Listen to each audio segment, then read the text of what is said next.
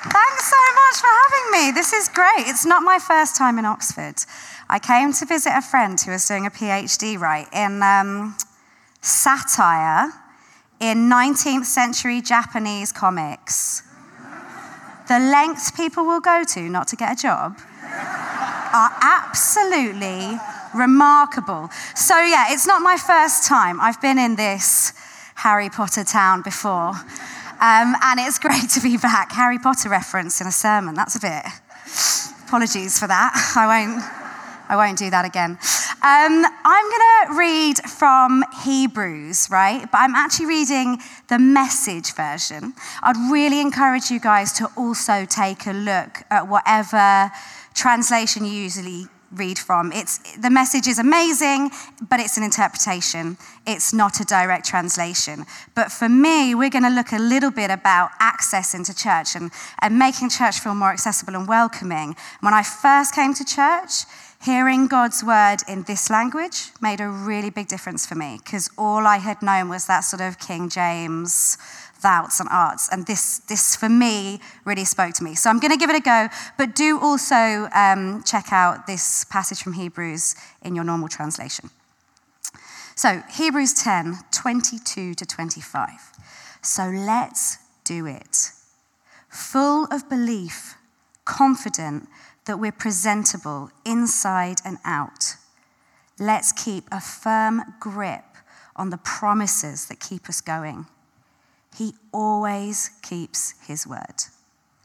Let us see how inventive we can be in encouraging love and helping out, not avoiding worshipping together as some do, but spurring each other on, especially as we say that, see the big day approaching.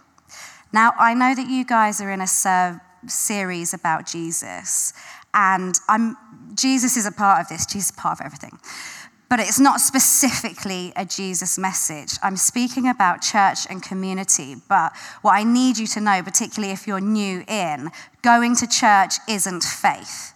A direct and personal relationship with Jesus is faith. That is the crux of what we want you to be working towards. But I truly believe that if you are rooted in great community and you express your faith and worship in great community and with church family, that faith in Jesus, that understanding of Jesus, will only grow and go from strength to strength. So that's what I want to help you guys get a solid foundation in, right?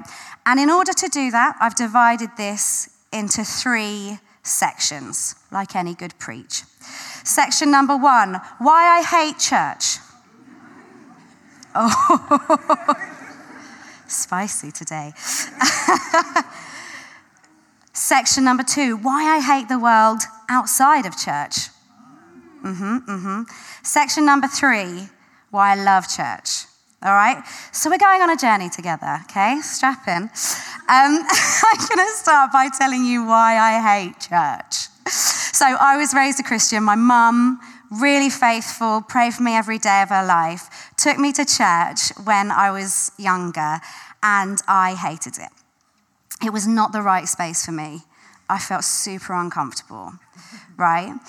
This isn't the, I've got loads of jokes, that one actually. that wasn't, but no, there's more. Stick around for the singleness one. I've got so many singleness jokes. This is. um, when I was in church, I always felt on the outside. I always felt unwelcome. I never felt good enough, particularly when I started to get into my teenage years, right? I felt like there was a set of rules that I didn't adhere to, a set of standards I was not good enough for, and I felt judged for it, basically.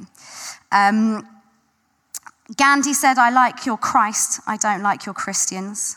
I think that's pretty much I can safely say where I sat with it. I, I, I, I got the God thing. You know, like kids just get the God thing.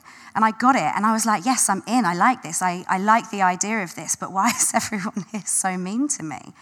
It just, it just didn't feel like home. I saw pastors leave their wives for members of the congregation. I saw youth leaders run off with young people the moment they turned 16. I saw people belittle each other, judge each other. I saw Christian men be violent towards their wives because they weren't being obedient. I was bullied. I was beaten up. When I bumped into some of the kids from my um, Sunday school at the bus stop, they searched my pockets, see if there was anything worth stealing. My sister had to scrape me off the floor, pull me up, and tell people to leave me alone because it just wasn't a safe environment, right? I grew up in South London. It's very different now. It's very gentrified these days, but I'm talking about back when, you know, there was a far more poverty than there is now. It was a very difficult area. We didn't put a Christmas wreath on our door unless you wanted it to get nicked. You didn't put little stones around the plants in your front garden unless you wanted your windows smashed. You know, these days it's all home county, home counties, sorry. That's you guys. Um, coming into London and Australians, and it's friendly, and you don't, you know, and it, it's different. But actually, that was also, they were just kids, right? And actually, those kids now have grown up, and God has done such a work. And, and we have, in, those people are incredible, and I still see them every now and again in my area, right? But it was the leadership as well. And not the top leadership, but the mid level leadership who just didn't protect. I remember my Sunday school teacher saying, Right, I'm going to pray. And I was maybe 14 by this point. So I was drinking, smoking, like chatting to boys. She's like, I'm going to pray for you. But if I do, God's going to tell me every single one of your secrets. So raise your hand if you don't want prayer. No, no, thank you. I'm fine. This, it just didn't feel safe, right? So then my mum told me, okay, you're old enough now, you can stay home. I'd like it if you kept coming to church. And I was like, say less. I will be home from now on on Sundays. Thank you. And I stopped going. Um, there were times when I would try to connect again, right? So um, I'd say things got pretty sticky from when I left church, and I'll t- tell you a bit about that. Um, but I was maybe 19, and I knew that I wasn't living in the best way, and I knew that I could do better and I knew that there was this God thing, and I, I kind of thought like, okay, maybe maybe I can go for this again. So I wouldn't have walked into a church. By this point, I was past that. I was like that mate who goes, "Oh, set on fire if I go in there." Like I was that person, right? But I walked into a Christian bookshop, accessible, easy access, on the high street, right? Go in and I say, "Can I get a book on sin?" And the woman behind the counter is like, a "Bit young, bit young for a book on sin. 19, she hadn't got a clue. So she took me to the kids section and gave me a picture book. Picture on one side, words on the other. Who is Jesus? It was all really theologically sound. Um, so I bought it, British, polite, thank you very much, 7.99, whatever. But I also bought a book on sin, and as I turned to walk out, she said, um, "You know, Christians don't dress like that." And I just thought, this is what this is what I'm not like. I'm never going to be good enough for you people. Like, I can come, I can reach out, I can literally say to this woman, I'm not good enough, I'm broken, I need a book on sin. And as I leave, she can shame me for my strappy top that maybe showed a bit of my midriff.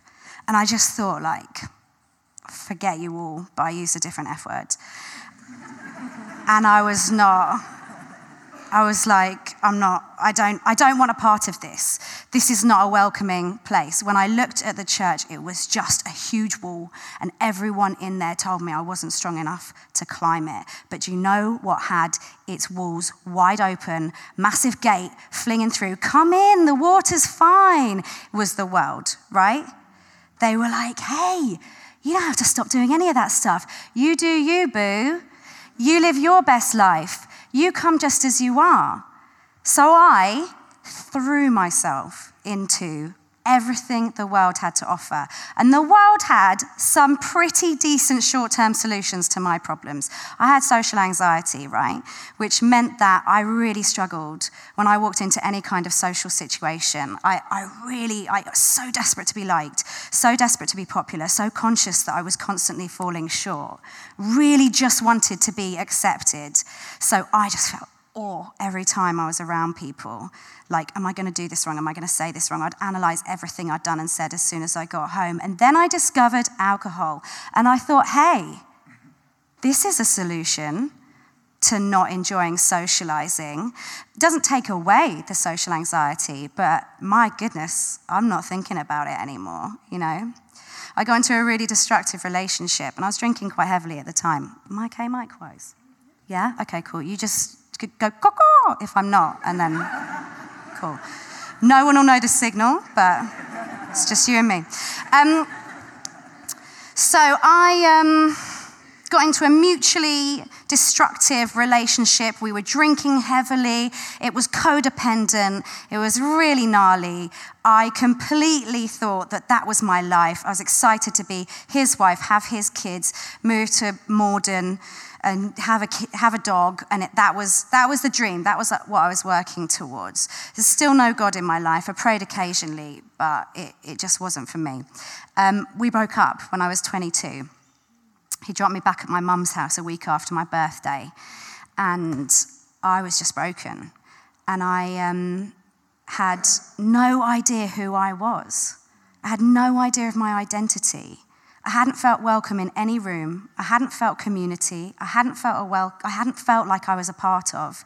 Then I attached myself to somebody else and allowed myself to be molded by him into what he wanted. And then when I wasn't good enough, I was broken up with and I was back at my mum's house and I was still drinking heavily and then someone offered me cocaine.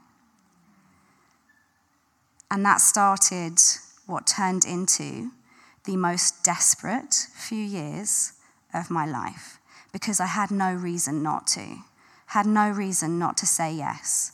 And there's a funny thing, like, and I know a lot of, and, and, and particularly, you know, the smarter people are, the more they logic, rationalize this stuff, right? I've got a neuroscience degree. I had it before I even became an addict. It doesn't help. But basically, people think that you have a choice, right? And you can hear these addict stories and you'll be like, grow up and just step away from it. And I definitely thought that. I thought depression was weakness. You know, cheer up, what's your problem? Stop wallowing in it. And I thought addiction was just like poor self discipline. If you've got a problem, just stop doing it. It's perfect sense, right? What I think that we struggle to realize is that your ability to choose is gone so quickly. By the time you realize it's important to make the right decision when it comes to drugs and alcohol, some people are just not able to. And you are fortunate if you have not found yourself in that position. And hopefully you've not tried the drugs in the first place, so you've never had to test that. But, you know, I'm sure people will have. But alcohol, most people, majority will have tried alcohol. It really is a lottery. It really is a lottery. It depends on where you're at in your life. It depends on your upbringing. It depends on the community you found. It depends on the platform that is built around you and how protected you feel as to whether you latch onto these things. And I latched on tight. I held on tight. And I'm not even sorry that I started taking drugs because you know what? I was drinking like an alcoholic, but it's so easy to deny that. It's in this culture, there's always someone who drinks more than you. You know, like, oh yeah, I drink a bit, but John. John's blooming on it. If there's a John here, it's, this is not a direct, it's not an intervention. There, there, definitely is a John in this room. No one's had a word with me. Um, but you know, it's so easy to be like, every night he's drinking, I'm fine. You know, but you can, it's confirmation bias. You can find what you need, right? And I would have always found what I needed. But you can't deny you've got a problem when you're taking drugs three, four times a week. And that's what I was doing. And it just got worse and worse. And it stopped being fabulous very quickly.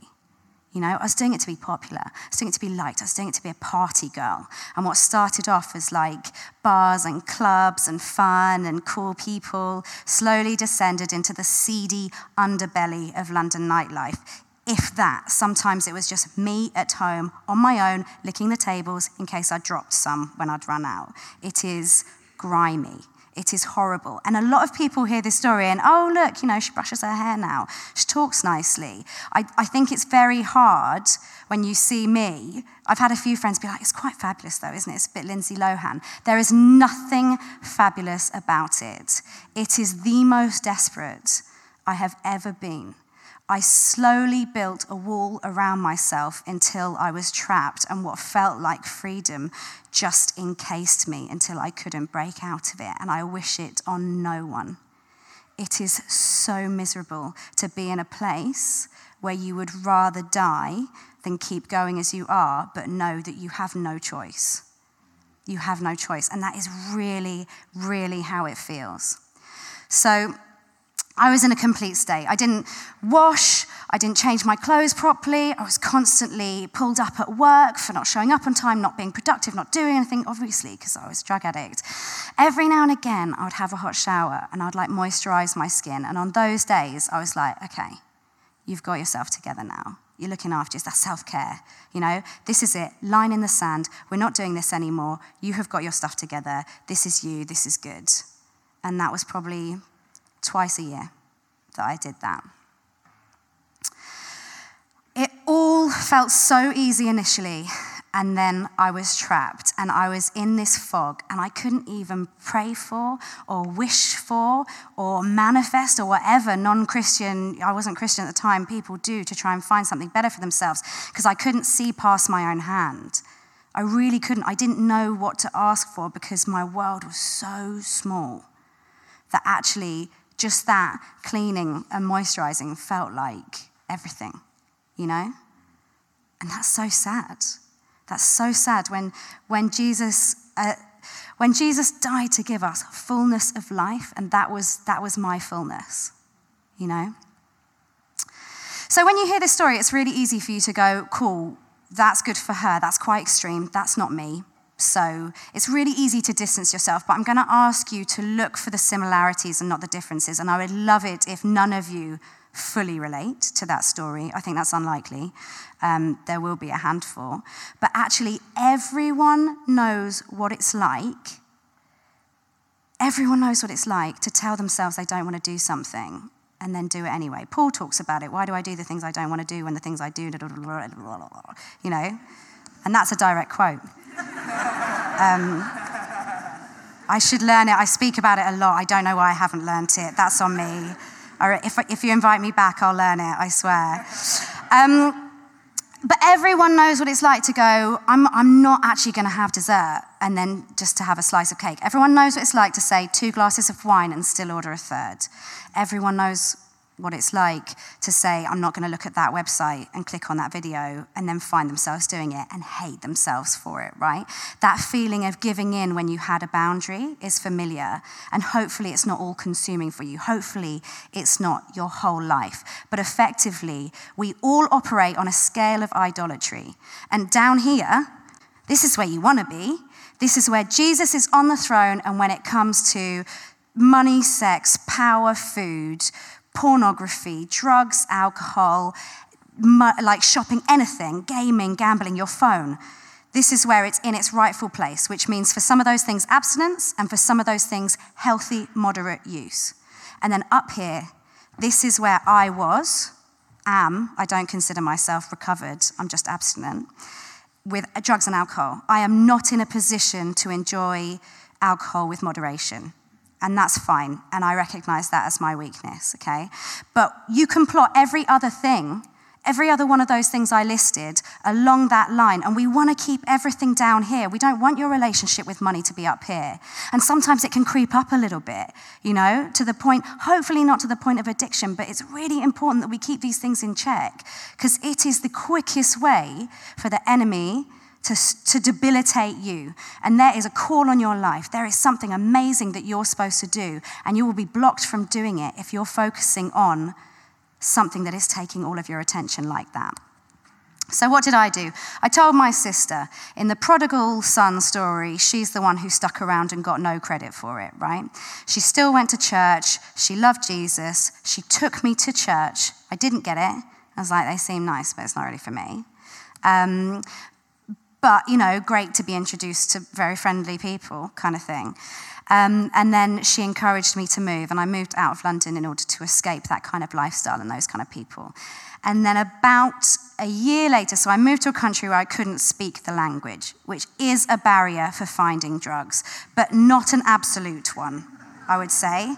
English is reasonably universal. So quite quickly, I managed, uh, not quickly, nine months. I held off a bit, but I did find a drug dealer in this country and I started using again. And that's when my friends pulled me to one side and they were like, look, you've made some really positive changes, um, but we can see that you're going down a really dangerous path and we want you, we want you to thrive, we want you to do really well. Um, so we want you to go to a support group meeting. And I was like, it's a bit pushy. Uh, but I did go, kind of to get them off my back. And also, I thought it'd be really good people watching because I'd seen a lot of t- like TV shows where people go like, "Hi, my name's Lauren. I'm an alcoholic." I just wanted to see what it was like. So I walked in there, ready for the sort of voyeurism, and I just cried. I just cried the whole time. And I sat with a few women who were around my age, and they were just sober. They were like three months sober. And they talked about their lives and their journeys. And people said things out loud that I had never heard anyone else say. And it was like, it was, it was like a, to, I, at the time, I would have said magic trick. It was a miracle.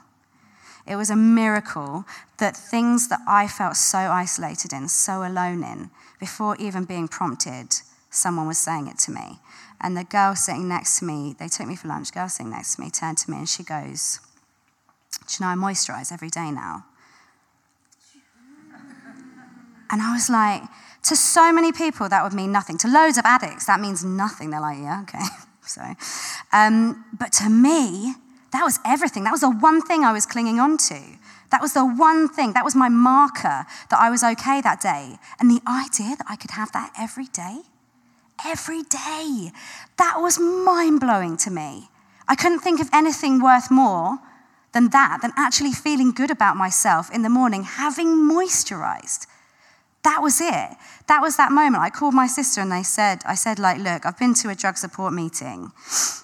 They want me to stop drinking. She was like, do it. She did not skip a beat. There were no shades of grey. She didn't give me an inch so I could take a mile. She said, I think that would be the best thing you've ever done in your life. And I did and that was on the 22nd of April 2014. And I'm now nine and a half years clean and sober. Thank you.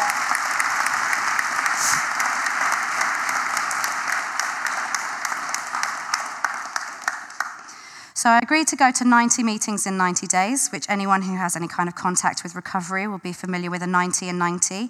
Basically, you've got loads of time to drink and take drugs, so you've got loads of time to invest in your recovery, and that's what they'll tell you, even though it sounds like quite a lot. And then the third meeting, somebody gave a talk about their higher power, and I was like, hello, what's all this then? their higher power. So in these meetings, they, it's not religion specific, but they do, they do encourage you to recognize something greater than yourself. And for some people, that's like nature or another sort of structured religion that we're familiar with. And, and I just remember him saying to me, "You've Got to work out what your higher power is.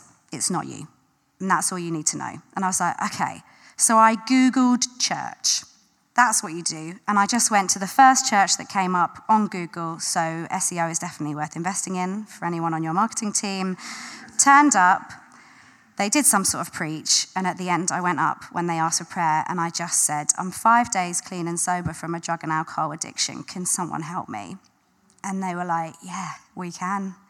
We actually can. And they sat down and they prayed with me and they invited me to a women's Bible study. And I turned up there on the Tuesday and it was this American preacher's wife. And she was like, she wasn't there on the Sunday, it was her husband doing the preach. She came straight over to me when I came through the door. She was like, Lauren, I just love you. And she gave me a hug and I was like, she's touching me. She's, she says she loves me. This is what Louis Theroux warned me about.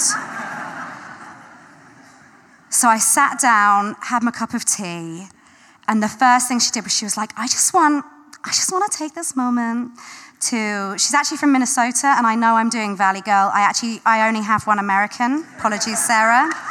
Um, this is the only one I have. She was like, I, um, I just want everyone to tell me the best thing that they know about Christians. Like, just tell me something you've seen in Christians that you're like, oh, that is so great. And people went round and they were like, oh, yeah, they're just really generous. And oh, yeah, they're so kind. And I could feel it. I could feel this fire burning inside me. And I was like, I swear too much to be here, really. This isn't, this is a mistake. And then she got round to me and I said nothing. Absolute. I've never seen anything in Christians that I like. I am here in spite of Christians and I, I, don't, I don't have anything to share. And I told her some of the stuff that I listed off early doors in this talk. And I looked up and she was in tears and she said to me, I know that wasn't me, but you need to know I'm sorry. I am so sorry that you've been treated like that, that you haven't been shown God's love and protection, and I am begging you, give us a chance. Let us show you what church could have been. Let us show you what Jesus' love looks like when it's done properly, and we're not going anywhere. We're not going anywhere. Just give us time. We're here, and we want you to be here too. And something lifted off me. And I needed it. And I didn't know I needed it, but I needed it. So I carried on going to church, and they were really patient with me. They were not judgmental. They gave me grace. They took their time. I smoked that whole time. I, baptized, I got baptized a year and a half later, still puffing away on cigarettes. Did they challenge me on it? No, they didn't because they had the spiritual wisdom and discernment to know that that was not what I needed to work on right then. And yeah, we want everyone to be as healthy and full, full life. And yeah, smoking's probably not the path towards that. But just because it's something you can see, just because it's something you can smell, doesn't mean it's what God is working on now. You know? And actually, I had so many other things. I had so many other things, and they just let me be me. They didn't put the walls up. They, they had that gate open, and they didn't tell me, put down your cigarettes and your lighter, put down your swearing, put down your whatever else, and then you can come in. They were like, all of it, bring it all, bring it all. Come on, come on, take a seat. You're here, and we love you. We love you exactly as you are. And I'd never, ever experienced it before. And it changed my life. So now I love church. Third part, which I'm going to wrap up because I'm a bit, um, which is a shame because it's the best part. Um, I love church. I love it. And I, I don't come in with that whole like, I'm Christian perfect. I mean, you've seen me. So, and actually, that's when I find church, church works best, is when you're just you. And if you smoke, you smoke. Actually, I've got a friend who does recovery programs, and she was standing outside a church really big church that Stephen knows well, won't name it. And, um, and she was smoking, and someone was like, Oh, you know, Christians don't smoke. And she told me later she was thinking, Oh, well, I won't tell her about the crack pipe at home then, because she was still a drug addict. Still, none of that's good, and I know that. But we need to have the discernment to know when it's our job to challenge people. And nine times out of 10, it's not. If you're not invited into that accountability, that woman didn't know she took crack, but other people in the church did. They were the ones to challenge her, the ones who she'd invited into accountability, who knew her intimately, who were praying for her, who were listening to what God wanted to work on for her next. And that's what I needed, and that's what I got. And I've been baptized, and I've found community and support and the most incredible, deep loving friendships. And I now see that churches support the homeless. They run recovery courses. The Church of, Eng- church of England, I think, or maybe just church full stop, um, in the UK runs 80% of all debt recovery and they do it for free. That's phenomenal, you know? Like, we do good stuff. We do such good stuff. Um, I'm not going to talk about recovery but I have done a TED talk on it. And if you want to know like what steps I took, like practically, I'd really encourage you to check that out if you have an interest in that. It's a whole other talk. Um, but basically, what I, what I want you guys to do about this, okay? If you're hurt by the church, and we know power corrupts and we keep seeing it, and I wrote this talk before even everything that kicked off this year, right? There has been damage done there has been real pain inflicted on people in the church. And we need to be praying for our leaders. We need good accountability. We need good support for them. We need to make sure that they are surrounded and protected and that Jesus is central to their lives just as it is to ours, right? But if you are a person who has already incurred that damage, I'm telling you now, I am so sorry. Please, please give us another chance if that's this church or another one. I am telling you that there are churches that have their gates wide open, that don't need you to change, that don't need you to be perfect, where you are welcome and not judged. And they're, they're not going anywhere. If people don't stick around for you, they're not going anywhere. And give us a chance. And if maybe you've come to this church and you're like, all I see is walls, I don't think everyone seems to know everyone, come and find me, come and find one of the leaders, let them walk you to a gate because it's open and you're loved and you're wanted, and this can be one big, messy, amazing church family, and there's no need for you to ever feel alone. Um, if you're searching for something, right, if you've got like crystals charging on your on your windowsill or you, you want to know a bit of the future with tarot cards or, or or you're just looking for something to fill that hole i promise you we've got the answer and it's not them we really have like you'll keep you'll be looking forever if you're looking in those places. Short take the shortcut. Take the shortcut and let let us show you what fullness of life looks like in church community and through jesus christ. Because it is here and he died because he loves you. He loves you. And this is your home. Um, if you feel maybe you haven't always been very welcoming, maybe you are the person who tells people Christians don't smoke. May, you know, that's cool. There's no, you know, God doesn't, God's, God's not here to like smack you down. It's, this is just your opportunity to do it a little bit better, you know, to feel convicted that you could be a little softer, a little bit kinder. And finally, and I cannot talk about addiction, I'm so sorry, I don't even know when I started, but um, I cannot talk about addiction without telling you that if you relate to a part of, of my story, if any elements of that. And that could just be like your phone use is out of control and you know God's been speaking to you about it. That's not minor. These things aren't minor. God is speaking to you for a reason, and it's important that you that you listen to that and that you take advice and that you put some accountability in place. Um, and, and I think actually it's really good to do that before you get to a point where you're at the top of that scale of idolatry and addiction, because it's really hard to come back from. But if you are at the top of that scale, there is a way back. You have never gone too far. You're never too old. You're never too young. You're never too broken. You never hurt too many people. You've never taken too many drugs, had too much, spent too much money on gambling, drunk. Too, I promise you, there is a path that is paved with life. And it is life beyond your wildest dreams. But you've got to ask for help. We're not built to do this on our own. It is too big. I'm here. I, I promise you, I have all the time in the world for addicts. Drop me a message. I will make time for you. I will let you know where your local recovery groups are. I will tell you exactly what I did. I will, I just, I, I promise Jesus I will do everything I can not to leave a man behind. And I just don't want anyone to feel how I felt. There is a way back. You can have it. There are people rooting for you. And we can introduce you to them both in this church and in other organizations. And that's me done. So I think we're going to do communion and then there'll be an opportunity for some prayer after that. Yeah?